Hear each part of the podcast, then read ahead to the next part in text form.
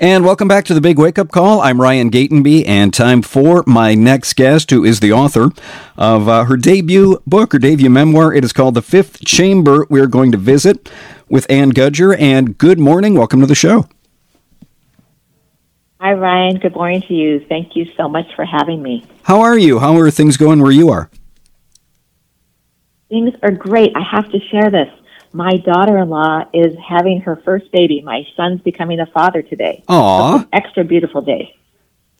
Actually, actually today, perhaps, perhaps as we speak. As we're speaking. Oh my gosh! Speaking, I'm talking to you instead of being at the hospital. oh, well, now I feel like a lot of pressure to make sure this goes really well. I'm going to feel guilty. No, no, I'm just saying, you know, like every every day every day is a beautiful day and this today is just extra yummy for me. Well, congratulations. Yeah, that that that's wonderful. Thank you. Um, so the Fifth Chamber, um, your your debut book, your debut memoir. Can you share with us uh, a little bit what it's about? Absolutely. Um, it's a love story and a lost story. I like to say it's about the resilience of the human heart. I was pregnant and widowed at 28. Uh, my husband, my first husband, was 36 when he died.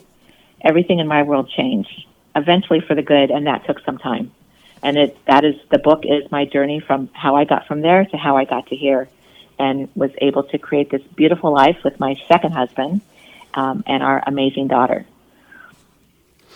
Now, when you decided to to write this and are are beginning it, were you prepared that I need to go with this. I'm going to share what I learned. I'm going to share some very deep feelings. Was there any like, oh, I'm not sure I'm ready to to revisit some of these feelings or revisit some of these emotions?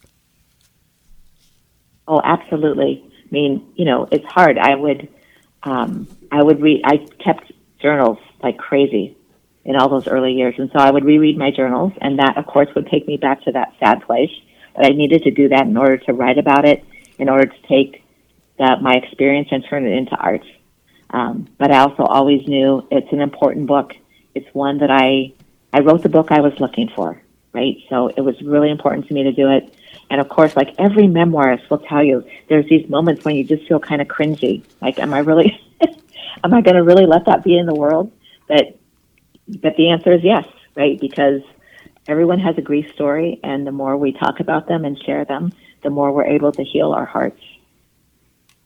It must have been kind of um, a, a, blessing for you to to have those journals to go back and see, like, wow, this is what my younger self, this is what I was feeling at the time. To kind of have that and, in a way, stay connected to your younger self and maybe see how, how that person has grown and how you've managed to to thrive and survive. Yeah, it was super helpful, and um, it was just it was it was this reminder, like, oh my gosh it gave me so much more compassion for my younger self because when I was younger, I I could just be hard on myself, right? Like I thought I should be progressing faster than I should have, or whatever.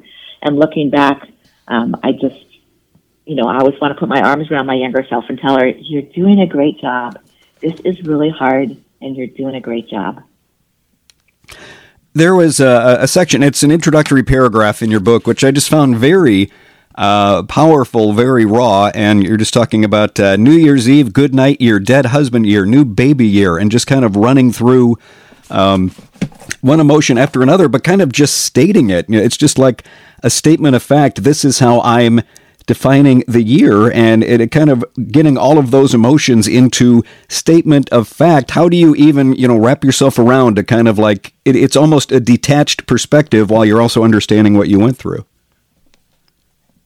Yeah, it's it's it really is how I write, right? I um, you know, you'll see reading it like oftentimes I use short declarative sentences. Um, and it is that so like that part that you just read that was like me both observing what was happening and um, and letting myself have the feelings about what was happening. And it's so it's everybody has different writing process. That's what it is for me. Like I got to get it on the page, and I tend to you know, some places in the book are very lyrical, and some places in the book are pretty are pretty clipped. You write in the book that uh, grief is your superpower. What do, what do you mean when you say that? Well, I mean that we all have superpowers, right? So for some people, it's how smart they are, how funny they are, how kind they are. Um, for me, I'd like to say that it's grief is grief taught me everything I know about being a good human. Grief taught me how to love deeper and wider, how to have compassion for myself and others in a bigger way than I did before. Grief really taught me to be a beauty seeker and a joy seeker. And it's why I feel like it's all of those things, all of those aspects of myself that grew out of grief. That's my that's my superpower. And and along with that, um, I'm I'm not afraid of grief. I'm not afraid of other people's grief. I I know that when somebody's grieving, I can just be with them. I don't need to fix it. I don't need to try to make anything right. I know just to be with them. And for me, like that's a superpower. I think that is a superpower, just knowing that, because I, I, I, think a lot of us, we both been been grieving and had had a friend who's been going through that, and you just need to stop trying to look for the perfect thing to say to the person. But I feel like just be present. I found just when I just had someone with me, or when I was just able to to be there for a friend, I thought that was that was the most powerful thing I could do is just be there. It is the most powerful thing we can do, right? That's just being human to human with another person, and you know, and and saying like I don't know what to say is. I always say I don't I don't know what to say. I know what not to say, right? Um, and I'm I'm never going to say the things that are hurtful or um, just that just aren't useful, right? The, those old, um, you know, time heals all wounds. That's not true. we we we heal our wounds by moving through it. Well, I love that you say that, and that's absolutely true. That things just don't get better with time. Time is not automatically going to heal that just as you go along. It's how how you accept it and how you develop it, how you grow as a person along that time. It's not like, oh, you know, I, you know, recently dealt with the the loss of my my grandmother who helped raise me, and it's not that, oh, now time is gone and I've I've forgotten about her. It's just kind of, you know, you kind of reconcile that with yourself, and then at the end you get to a point. But it's not like, oh yeah, that happened a couple years ago. No worries. Right, right. If there was a if there was a magical amount of time, we would all sign up for that. Right. Right. Um, but it just doesn't work that way. Um, what would you say to someone? And again, this is maybe just being present. Someone who is um, experiencing grief, who who is reaching out, who is finding, you know, kindness and and wisdom in your book. Is that is that what you're going for? Kind of share your experience to to maybe bring some of that guidance and, and comfort to someone else.